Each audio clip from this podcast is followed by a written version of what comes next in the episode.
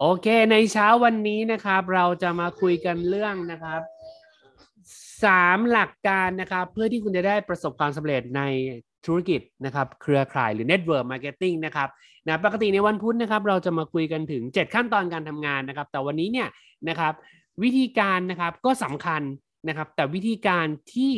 เอ่อเราเก่งวิธีการโดยที่ปราศจากวิธีคิดที่ถูกต้องเนี่ย มันอาจจะทำให้เราเสียเวลาได้นะครับ วันนี้เลยอยากเริ่มต้นเดือนธันวา ด้วย 3 หลักคิดนี้นะคะเพื่อที่ให้ทุกคนเนี่ยนะครับจะได้เข้าใจนะครับวิธีการเริ่มต้นธุรกิจมากขึ้นนะครับ วันนี้นะครับต้องบอกว่าผมมีโอกาสได้อ่านหนังสือเล่มหนึ่งหลายๆท่านอาจจะเคย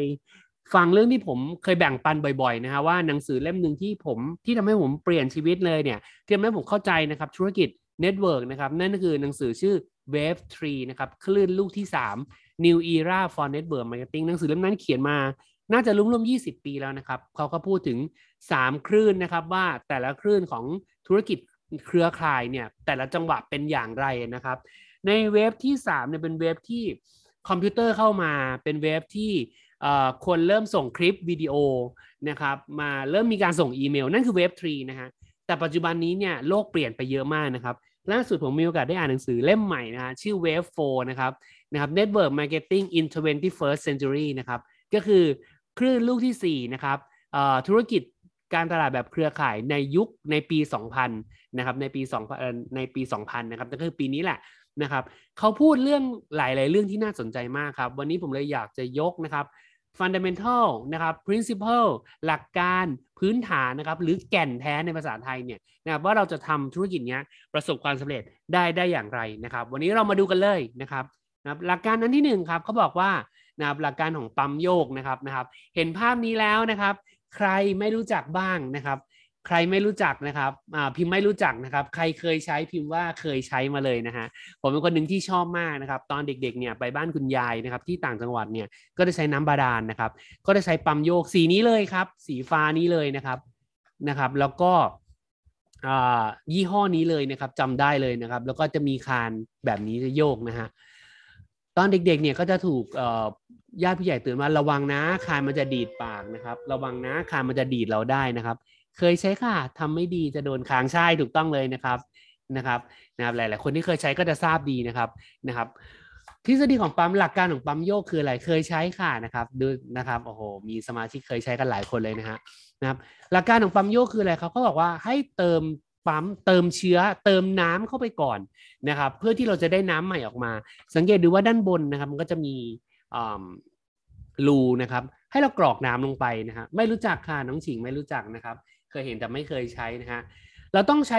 เวลาเราจะปั๊มน้ำอะครับเราโยกโยกโยกเนี่ยถ้าเกิดเราไม่เติมน้ำที่เป็นเชื้อเข้าไปก่อนเนี่ยนะครับ มันจะปั๊มยากมากนะครับ หลายๆท่านก็จะทราบว่าเราอาจจะต้องเอากรองน้ำลงไปก่อนนะครับกรองน้ำลงไปก่อนแล้วเราก็ปั๊มครับ แล้วเราก็ปั๊มอย่างหนักปั๊มอย่างแรงนะครับ ปั๊มหลายครั้งมากนะครับ ปั๊มปั๊มปั๊มปั๊มโยกโยกโยกโยกจนเหนื่อยนะฮะ กว่าน้ำรอบแรกเนี่ยจะไหลออกมาทางทางปลายที่เป็นเหมือนกับงวงช้างด้านล่างนะครับนะครับ ตรงนี้เขาพูดถึงอะไรครับเขาพูดถึงนี่คือโลกความเป็นจริงนะฮะในในอดีตเราเติมเราเราจะได้น้ำเราต้องทำแบบนั้น แต่ในปัจจุบันนี้เราแค่เปิดกอกน้ำมันก็ไหลแล้วนะครับ ในการทำธุรกิจก็เช่นกันครับ วันนี้หลาย ๆ ท่านเพิ่งเริ่มต้นทำธุรกิจอาจจะ1เดือน 2 เดือน 3 เดือน บางท่านเพิ่งเข้ามาสัปดาห์ที่แล้วของเดือนที่แล้วนะครับ สิ่งที่คุณจะต้องทำก็คือ คุณจะต้องใส่นะครับใส่ลงไป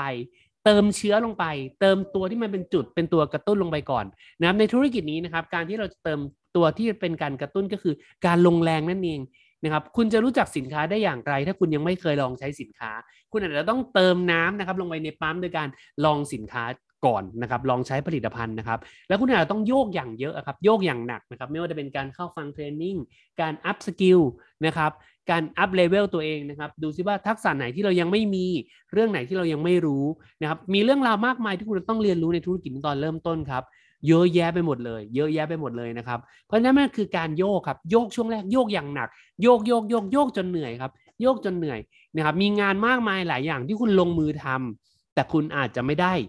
ผลตอบแทนกลับมาเป็นรูปของตัวเงิน ฟังฟังดีๆนะฮะ มีงานหลายอย่างที่คุณอาจจะต้องลงมือทำเยอะเลย แต่ผลตอบแทนทางรูปตัวเงินเนี่ยอาจจะยังไม่มีนะครับ หรือคุณลงแรงเยอะมากนะครับ ตัวเงินออกมานิดเดียวเองนะครับ แต่เชื่อไหมครับ ใครที่เคยใช้ปั๊มโยกแบบนี้จะรู้ว่า มันจะมีจังหวะที่น้ำทะลักครับ มันน้ำมันจะโบรกออกมา ไอ้จังหวะนั้นแหละครับนะครับ เป็นจังหวะที่เขาเรียกว่า เป็นเป็นจุดที่คุณจะจุดจุดจุดจุด breakthrough นะครับ จุดที่ องค์กรมันจเจริญเติบโต จุดที่สิ่งที่คุณทำงานเนี่ยมันรีเทิร์นผลอย่างเต็มที่นะครับและหลังจากจังหวะนั้นเองนะครับ เพียงแค่คุณโยกเบาๆอย่างต่อเนื่อง เพียงแค่คุณโยกเบาๆอย่างต่อเนื่องนะครับ น้ำจะไหลไม่หยุดเลยนะครับ เพราะฉะนั้นวันนี้เองในธุรกิจนี้ก็เช่นกัน หลาย ๆ ครั้งครับ เรานะครับลืมเติมน้ำลงไปในปั๊มก่อนนะครับหลาย ๆ ครั้งก็เติมน้ำไปแล้ว แต่เราลืมโยกในช่วงแรกให้มันหนักหน่วงนะครับต้องโยกกับหนักหน่วงและต่อเนื่อง บางทีเราหยุดก่อน พอเราหยุดปุ๊บเกิดอะไรขึ้นครับนะครับ เชื้อน้ำที่เราใส่ลงไปมันก็หมด มันก็ไม่สามารถไปต่อได้ เราก็ต้องนะครับ เติมเชื้อใหม่เข้าไปนะครับ เติมเชื้อใหม่เข้าไปนะครับ แล้วก็โยกใหม่อีกนะเพราะฉะนั้นวันนี้สิ่งที่ผมจะพูดก็คือ ถ้าจะไปไปให้สุดครับ ยิงให้สุดเลยนะครับ ลากยาวอัดทีเดียวยาวไปเลย เช่นกันครับหลาย ๆ ครั้งเวลาเราโคชชิ่งลูกค้าที่เข้าโปรแกรมลดน้ำหนักนะครับ การเติมเชื้อน้ำเข้าไปก็เหมือนการเริ่มกินอาหารเสริม แต่การโยกที่เหลือเนี่ยคือการเรื่องของโภชนาการอาหารนะครับ และหลายๆคนบอกว่าโอ้เนี่ยเข้าโปรแกรมมาแล้วตั้ง 5 วันเนี่ยขอชีตเดย์หน่อยขอตะบาแตกสักวันไอ้วันนั้นแหละคือวันที่คุณหยุดโยกนะครับมันวันที่คุณหยุดโยกผลลัพธ์มันก็ไม่ออก เช่นกัน เพราะฉะนั้นนี่คือเรื่องแรกนะครับ หลักการของปั๊มโยกนะครับนะครับ ใครที่เคยใช้ปั๊มโยกจะเข้าใจอย่างดีนะฮะว่ามันเหนื่อยมากจริง ๆ กว่าน้ำ ล็อตแรกจะออกมาได้นะครับหลักการที่2ครับเป็นเรื่องที่เราต้องต้องเข้าใจนะครับ นั่นก็คือคนในธุรกิจนี้เนี่ยมีอยู่ 3 กลุ่ม คนกลุ่มแรก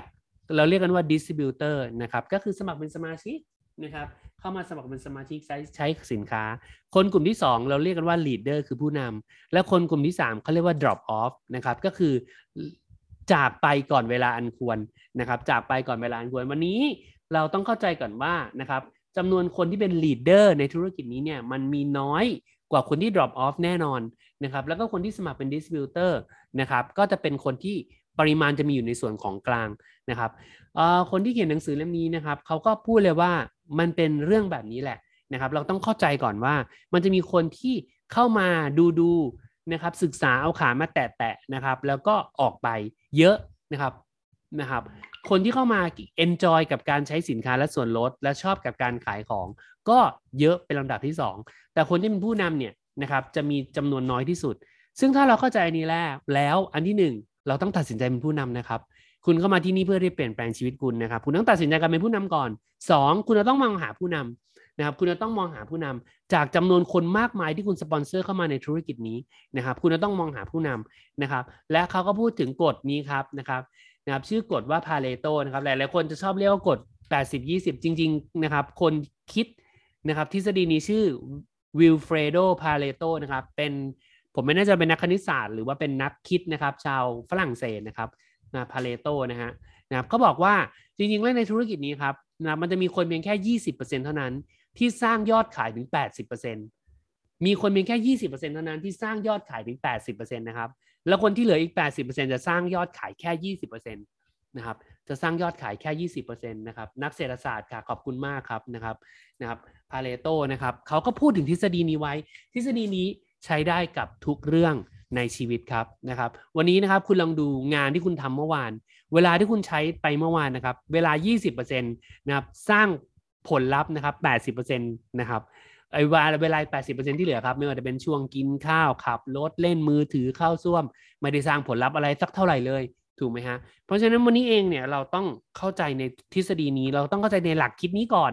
นะครับ เราต้องเข้าใจในหลักคิดนี้ก่อน แล้วเราต้องโฟกัสสิ่งที่ถูกต้องในธุรกิจครับคำถามที่น่าสนใจก็คือ วันนี้คุณจะโฟกัสกับงานอะไร 20%เพื่อสร้างรายได้ 80%ในธุรกิจครับ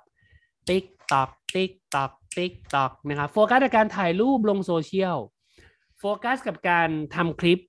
โพสต์ขึ้น YouTube โซเชียล TikTok โฟกัสกับการเตรียมไฟล์ Presentation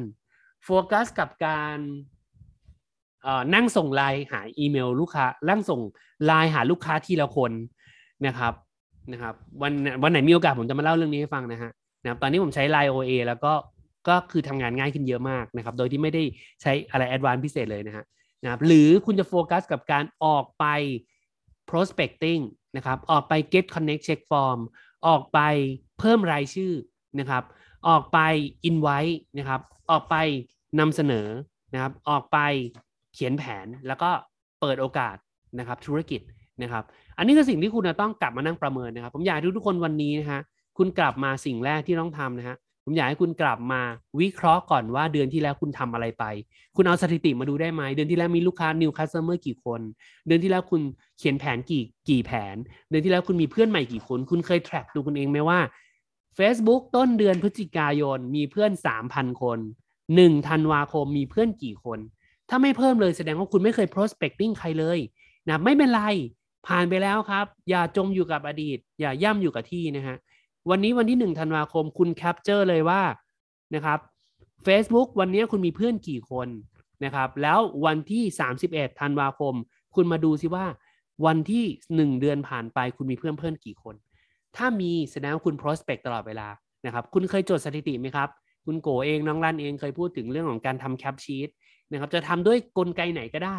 คุณจะจดด้วยวิธีไหนก็ได้ แต่คุณจะต้องมีสถิติเพื่อที่จะวิเคราะห์ได้ว่า เดือนที่แล้วคุณทำงานแบบนี้คุณถึงได้ผลลัพธ์เท่านี้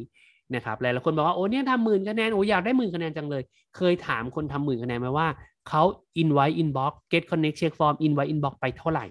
นะครับแล้วคุณจะรู้เลยว่ามันเป็นสถิตินะครับถ้ายังไม่เคยทำทำวันนี้นะครับ เพื่อที่จะวิเคราะห์ได้เดือนวันนี้ต้นเดือนสิ่งแรกวิเคราะห์งานเดือนที่แล้วครับ ผมโจทย์ผม track นะครับผมดูบัตตอนนี้สิ่งที่ผมดูคือผมดูเลยว่า ลูกค้าหนึ่งคนนะครับค่าเฉลี่ยต่อการซื้อเขากี่บาท นะครับ ค่าเฉลี่ยต่อการซื้อกี่บาท ยกตัวอย่างเช่น ถ้าลูกค้าผมค่าเฉลี่ยต่อการซื้อ 8,000 บาท ผมต้องการยอด 1 0 0 0 0แสนบาท แปลว่าผมจะต้องมีลูกค้า 25 คน แค่นี้เองครับ ง่ายมาก ผมต้องการยอด 3 0 0แสนบาท ลูกค้า 1 คนซื้อ 8,000 บาท ผมก็เฉลี่ยออกมา ผมต้องหาลูกค้ากี่คน แล้วผมก็มาดูด้วยสถิติในการปิดการขายผมเท่าไหร่ ผมคุยกับคนใหม่หนึ่งกี่คนได้ลูกค้า 1 คน เมื่อคุณทำแค่นี้ครับ ทุกอย่างในชีวิตจะเป็นสถิติ แล้วคุณจะเลิกนะครับ จินตนาการเลิกมโนและเลิกเครียดเลยครับว่าเฮ้ยทำไมเราถึงไม่ได้ยอดนี้ทำยังไงนะถึงไม่ได้นะครับถ้ามีสถิติมันจะเป็นตัวบอกได้ทุกสิ่งทุกอย่างครับ อยากเชิญชวนทุกๆคนนะครับ มาจดสถิติกัน ทุกวันนี้นะครับมีเครื่องมือช่วยเยอะแยะนะครับ หรือจะจดแบบแมนนวลเลยก็ได้ จดมือก็ได้นะครับ จดมือไปเลยนะครับ ถ้าเกิดเทคโนโลยีมันยุ่งยากกับชีวิตนักจะต้องมานั่งเรียนรู้อะไรใหม่ ไม่ต้องครับ จดมือนะครับ จดมือเลยนะครับ แนะนำเชิญชวนนะครับทุกคนจะได้ทราบนะครับ วิเคราะห์สิ่งที่แล้ว2ครับ จากสแตทจากสถิติเดือนที่แล้วครับ คุณเอามาตั้งเป้าเดือนนี้ เดือนนี้คุณอยากได้อะไร คุณต้องการอะไร แล้วคุณไปทำสิ่งที่3ครับ คือวางกลยุทธ์ วิเคราะห์จากข้อมูลเก่า ตั้งเป้าจากสิ่งที่เราต้องการสุดที่สามครับ คือวางกลยุทธ์ที่จะพิชิตมันให้ได้นะครับ คุณจะรู้เลยว่าโอเค เดือนนี้คุณจะเล่นเกมไหนนะครับ เดือนนี้นะครับ ผมจะใช้ส่วนตัวนะ ผมจะใช้ i formula i formula เป็นตัวเปิดลูกค้าใหม่ ลูกค้าใหม่คือใครครับ คือคนที่คุณคุณเคยไปคุยทีอานิตี้แล้วเขาไม่สนใจ ยังไม่ตัดสินใจซื้อ ลูกค้าใหม่คือคนที่คุย beauty gadget แล้วยังไม่ตัดสินใจซื้อ ผมจะใช้ i formula เป็นตัวเปิดใจนะครับเคาะประตูบ้านเขาก่อน เอาสินค้าตัวนี้ไปเปิดประตูบ้านเขา หลังจากนั้นผมจะลากเขาเข้ามาในระบบการติดตามแบบมืออาชีพนะครับนะครับระบบการติดตามแบบมืออาชีพ ผมจะลากเข้ามาใน Line OA แล้วผมจะเริ่ม broadcast message ต่างๆ แล้วก็ขายนะครับสินค้าอื่นๆ ทีอานิตี้โดนแน่นอนครับ เชื่อเลยไหมครับว่ามกรากุมภาคือ 2 เดือนที่คนอยากลดน้ำหนักมากที่สุดทั่วโลกนะครับ เพราะว่าคนจะตั้งเป้าลดน้ำหนักทุกปีนะครับแต่ว่าประเด็นก็คือผมต้องลากคนเข้ามาในอยู่ในมือผมให้เยอะที่สุดก่อน ต้องมีคนที่เขา trust เชื่อใจสินค้านูสกินให้มากที่สุดก่อน แล้วหลังจากนั้นเวลาคุยเทีอาในที่ห้าหมื่นบาท มันจะกลายเป็นเรื่องง่ายครับ นะครับ อันนี้คือ strategy ที่ผมวางในเดือนนี้นะครับ เพราะสินค้า i formula พันสองบาทถูกมากนะครับ กับการดูแลตาที่วันนี้เราใช้คอมพิวเตอร์ ในขณะนี้ผมนั่งนะครับบน present อยู่บนหน้าจอคอมพิวเตอร์ 27 นิ้วแสงสว่างนะครับ แถมเปิดไฟอัดหน้าก็มาอีก ไม่รู้จะเปิดไฟทำไมนะฮะ ไม่ได้เปิดกล้องนะฮะ ปิดไฟก่อนนะฮะ แสงฟ้าเราอยู่กับมันตลอดเวลา สายตาเราพังแน่ๆครับ การันตีนะครับ เพราะฉะนั้นนั่นนั่นนั่นคือกลยุทธ์ส่วนตัวผม คุณจะใช้กลยุทธ์อะไรแล้วแต่ครับ แล้วแต่คุณแต่คุณต้องรู้ก่อนว่าเดือนนี้ คุณจะเดินด้วยกลยุทธ์ไหนนะครับอ่าเน้นย้ำนะครับ อันแรกนะครับ วิเคราะห์จากสแตทเก่า ดูผลงานในที่แล้ว ตั้งเป้าจากความต้องการนะครับ วางกลยุทธ์นะครับนะครับ เพื่อพิชิตเป้าหมายนั้นนะครับ อันนี้ก็เป็นสิ่งที่ผมอยากจะแชร์นะครับในวันนี้นะฮะส่วนที่2นะครับกฎของพาเลโตคุณทำงาน 20%นะครับ คุณจะได้ผลลัพธ์ 80%แน่นอนนะครับ ความจริงที่โหดร้าย ดาวไลน์คุณ BR คุณจะมีแค่20%ที่ทำยอด80%ให้องค์กรเช่นกันนะครับ แล้วถามว่าวันนี้เราจะโฟกัสกับทีมงาน20%ที่สร้างยอด80%หรือเราจะไปโฟกัสกับทีมงาน80%ที่สร้างยอดแค่10% 20%ครับ แน่นอนครับ ง่ายมากเราจะไปโฟกัส work คุยแล้วทำงานกับทีมงานที่ เป็นจำนวนคนแค่ 20%แต่สร้างยอดถึง 80%นะครับ นั่นเป็นจุดที่สะท้อนว่า เฮ้ยทำไม upline ไม่เคยคุยกับเราเลย เราเป็นทีมงานกลุ่มไหนครับ กลุ่ม 20 หรือกลุ่ม 80 ครับ ถ้าที่ผ่านมาเราเป็นทีมงานกลุ่ม 80 นะครับ เรา level up ตัวเองนะครับ เราโชว์ผลงานให้ upline รู้นะครับ เราอัปเดต upline นิดนึงว่า เอ้ยเนี่ย วันนี้นะเรา get connect check form ไป 10 คนนะนัดได้ 1 คนนะ แต่ยังปิดไม่ได้ คุณอัปเดตแบบแบบนี้สักพักนะครับ แม่ทีมคุณจะรู้ว่าคุณคือดาวไลน์20%ครับนะครับอย่าโกรธเขานะครับ บางทีแม่ทีมมีลูกทีมเยอะจริง ๆ เขาดูอาจจะไม่ทั่ว บางคนดูทั่ว บางคนดูไม่ทั่วครับนะครับบางคนดูทั่วบางคนดูไม่ทั่วนะครับนะครับคุณอัปเดตเขานิดนึงว่าคุณคือดาวไลน์20%ขององค์กรเขานะ และเขาจะลงมา work out ด้วยอย่างแน่นอน และคุณจะขยายผลลัพธ์ได้อย่างแน่นอนครับ ถ้าวันนี้นะครับคุณเปิดผังองค์กรคุณมาดูแล้วนะครับคุณรู้สึกว่าคุณไม่สามารถจะคัดได้ว่าใครคือ 20 ใครคือ 80 นะครับ ผมตอบง่ายๆสั้นๆเลยก็คือ คุณมีลูกทีมน้อยเกินไปนะครับแปลว่าลูกทีมที่คุณมีอาจจะนับไม่หมดมือด้วยซ้ำนะครับ มันน้อยเกินไปเพิ่มครับนะครับคุณเพิ่มจำนวนนะครับจำนวนได้ทุกอย่างได้คุณใส่ input เข้าไปใส่ input เข้าไปใส่ input เมื่อคุณมีลูกทีมเยอะๆคุณจะเห็นชัดเจนว่าใครคือ 20%ที่คุณไป work ด้วย เพื่อที่จะสร้างยอดขาย 80%ให้กับคุณนะครับ อันนี้ก็คือ Vilfredo Pareto นะครับ กฎ80 20นะครับ อันนี้ใช้ได้กับทุกๆ เรื่องในชีวิตนะครับ ทุกๆ เรื่องในชีวิตนะครับนะครับ โอเค สุดท้ายนะครับในหนังสือเล่มนี้บอกว่าในยุคถัดไปมันเป็นยุคของการเป็นผู้นำนะครับ เราจะต้องเป็นผู้นำเราจะต้อง build ธุรกิจ network นะครับ จากการเป็นผู้นำนะครับ วันนี้เนี่ยนะครับไม่ว่าเทคโนโลยีจะเปลี่ยนแปลงไปเร็วขนาดไหนนะครับเราอาจจะมีการประชุมแบบเจอตัวกันน้อยลงเนื่องด้วยสถานการณ์โควิด ถึงแม้โควิดจบไปนะครับ ผมคิดว่าการประชุมออนไลน์ก็ยังมีอยู่ เราอาจจะไม่ได้ลงไปเจอลูกค้า เราอาจจะไม่ได้ลงไปทำเดโมสินค้า ลงไปไม่ไม่ได้ออนจ็อบกับลูกทีมเยอะนักนะครับ ในเชิงตัวต่อตัวในเชิงปฏิบัติแบบฟิสิกอลนะครับ แบบเจอตัวกันนะได้พูดคุยกันนะครับ นี่ยิ่งเป็นจังหวะที่เราเองจำเป็นที่จะต้องนะครับสร้างภาวะการเป็นผู้นำนะครับ เพื่อที่จะทำให้ทีมเราจเจริญเติบโต นะครับเขาบอกว่าผู้นำเนี่ยเกิดจากการสร้างนะครับ ผู้นำเนี่ยไม่ได้เกิดไม่ได้เป็นตั้งแต่เกิดนะครับ แต่ภาวะผู้นำสามารถสร้างได้ วันนี้นะครับ ใครดีที่นี้ที่มีความรู้สึกว่า ไม่สามารถที่จะเป็นผู้นำได้เหมือนนะครับ ท่านนั้นท่านนี้ผู้นำท่านนั้นท่านนี้นะครับ ความคิดนั้นอาจจะไม่ถูกต้องนัก อยากให้คุณเปลี่ยนความคิดนะครับ มี growth mindset คุณก็เป็นคนหนึ่งในผู้นำ คุณอาจจะบอกว่าคุณอาจจะพูดเก่งไม่เหมือนผู้นำคนนี้ คุณอาจจะไม่สามารถที่จะนำเสนอได้เหมือนผู้นำคนนั้นไม่สำคัญครับ คุณเป็นผู้นำในแบบของคุณได้ และผู้นำในแบบของคุณจะมีเพียงคุณเท่านั้นที่เป็นได้นะฮะคุณอาจจะมีบุคลิกบางอย่างเหมือนผู้นำบางท่านนะครับ คุณอาจจะมีบุคลิกบางอย่างเหมือนผู้นำบางท่านนะครับ และคุณอาจจะมีบุคลิกหลาย ๆ อย่างเหมือนผู้นำหลาย ๆ ท่าน แต่บุคลิกของตัวคุณเอง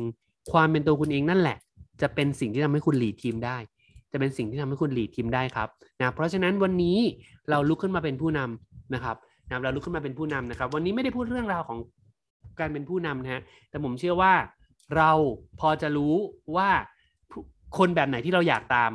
นะครับเราลองดูซิว่าเรามีบุคลิกอันไหนนะครับ ที่มีอยู่แล้วทำจุดๆนั้นให้โดดเด่นนะครับ บุคลิกไหนที่เราคิดว่าเราพอจะพัฒนาได้ง่าย ๆ ฝึกตรงนั้นก่อน พัฒนาตรงนั้นขึ้นมาก่อน บุคลิกไหนที่เรารู้สึกว่ามันเป็นจุดอ่อนของเรานะครับ ค่อยๆนะครับ ใช้เวลานะครับ เมื่อมันถูกเรียกว่าจุดอ่อนมันอาจจะใช้เวลานานมากในการพัฒนา อย่าเริ่มต้นที่จุดด้อยที่สุดของเรา ให้เริ่มต้นที่จุดแข็งที่สุดของเราที่มีก่อน อย่างเช่น คุณรู้สึกว่าเฮ้ยคุณเป็นคนตรงต่อเวลา ผู้นำครับต้องตรงต่อเวลา คุณก็เข้า training ก่อนนะครับ เวลาคุณเข้า training ก่อนนะครับ upline คุณเข้ามาเขา search ชื่อคุณเขาก็เห็นนะครับ downline คุณเข้ามาเห็นคุณอยู่ เขาก็รู้ว่าเฮ้ย คุณเป็นผู้นำในมุมมองของการตรงต่อเวลานะครับ ก็อันนี้เป็นต้นนะครับ ยกตัวอย่างให้ฟังเฉยๆนะฮะหรือว่าคุณมี skill ในการใช้สินค้าอย่างแบบ ไม่ใช่ร้อยเปอร์เซ็นเลย คุณใช้สินค้า300%เปอร์เซ็นเลยนะครับเขาบอกให้ใช้อย่างต่ำ25รายการ คุณใช้ไป75รายการเลย3เท่าเลย คุณก็โชว์ความเป็นผู้นำในจุดนี้ ลูกทีมลูกทีมในทีมคุณก็จะ follow ในเรื่องนี้เหมือนกันนะครับ แบบนี้เป็นต้นนะฮะ อันนี้เป็นเป็นจุดหนึ่งที่ผมอยากที่จะแชร์ไว้นะครับ เพราะฉะนั้นวันนี้เรา up level ตัวเองได้นะครับ ตลอดเวลานะครับ วันอาทิตย์ทุกวันอาทิตย์เราจะมี SLP นะครับ Success Leader Program นะครับ คุณเข้ากันหรือเปล่า ยกระดับเลเวลเลเวลอัพตัวเองนะฮะใน training ของกลุ่มเราเองนะครับ การอ่านหนังสือฟังซีดี ฟัง YouTube ฟังพอดแคสต์มันมีวิธีการในการพัฒนาภาวะผู้นำเยอะแยะมากมายนะครับ คุณนะครับ พัฒนาแล้วหรือยังนะครับ นี่ก็จะเป็น3นะครับหลักการนะครับที่ทำให้คุณประสบความสำเร็จในธุรกิจนี้นะครับ โอเค เดี๋ยวผม stop record